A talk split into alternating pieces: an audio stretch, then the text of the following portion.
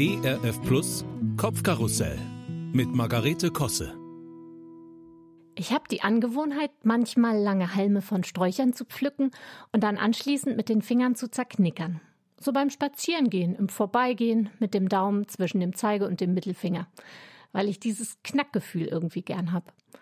Ich zerknicker auch gern Daunenkiele in Federkissen, aber das ist eigentlich ein anderes Thema, nämlich Marotten, und darum werde ich das hier an dieser Stelle auch nicht weiter ausführen.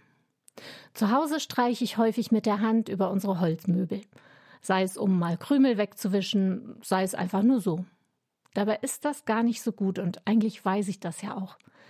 Da mein Mann nämlich ein Fabel für antike Möbel hat, stehen bei uns auch viele davon rum. Das ist sehr behaglich und war auch sehr praktisch damals, als die Kinder noch klein waren.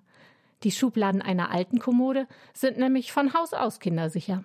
Die Klemmen derart, die bekommt man selbst als Erwachsener nicht immer auf, auch wenn man das mal möchte.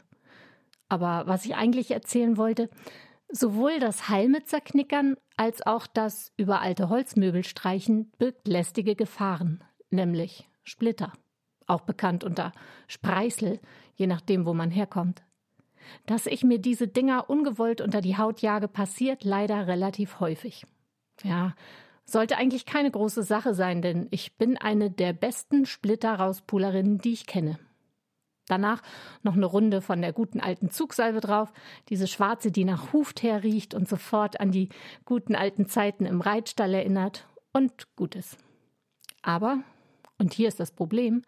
Zum einen fällt es mir mittlerweile schwer, mit meiner Brille so ganz scharf in der Nähe zu sehen.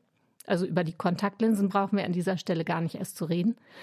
Zum anderen bin ich Rechtshänderin und wische daher meistens auch mit rechts über die Holzgeschichten.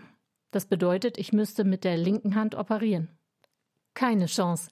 Ich bin komplett auf Hilfe angewiesen. Glücklicherweise habe ich ja meistens meinen Mann im Haus. Und glücklicherweise hat der auch eine ruhige Hand und gute Augen.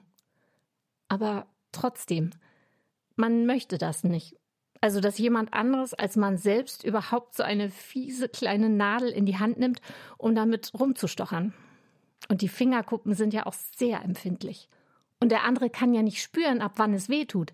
Das heißt, er muss genau darauf achten, wenn ich drohend brumme oder quieke, um dann sofort zu stoppen.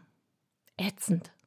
Aber wenn man die Dinger drin lässt, kann man so gut wie nichts mehr schmerzfrei anfassen und es entzündet sich auch noch. Es gibt also gar keine Alternative. Darum sollte man die Situation am besten unter vertrauensbildende Maßnahmen verbuchen. Also ist es jetzt meine Aufgabe, möglichst still zu halten und Vertrauen zu haben. Und die meines Mannes, alles daran zu setzen, um den Splitter komplett zu entfernen, mir dabei aber möglichst wenig Schmerzen zuzufügen. Und das hat bisher tatsächlich jedes Mal geklappt. Im Buch des Propheten Jesaja heißt es an einer Stelle, in Stillsein und in Vertrauen ist eure Stärke, aber ihr habt nicht gewollt. Ist natürlich ein komplett anderer Zusammenhang, aber ich mag's irgendwie trotzdem. Manchmal ist es wohl einfach dran, still sein oder auch stillhalten und Vertrauen zu üben, auch wenn man das nicht immer will.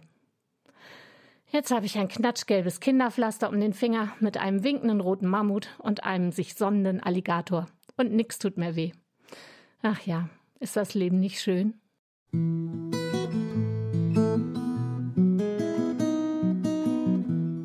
Kopfkarussell von und mit Margarete Kosse. Auch in der Audiothek oder als Podcast auf erfplus.de. ERF Plus. Gutes im Radio.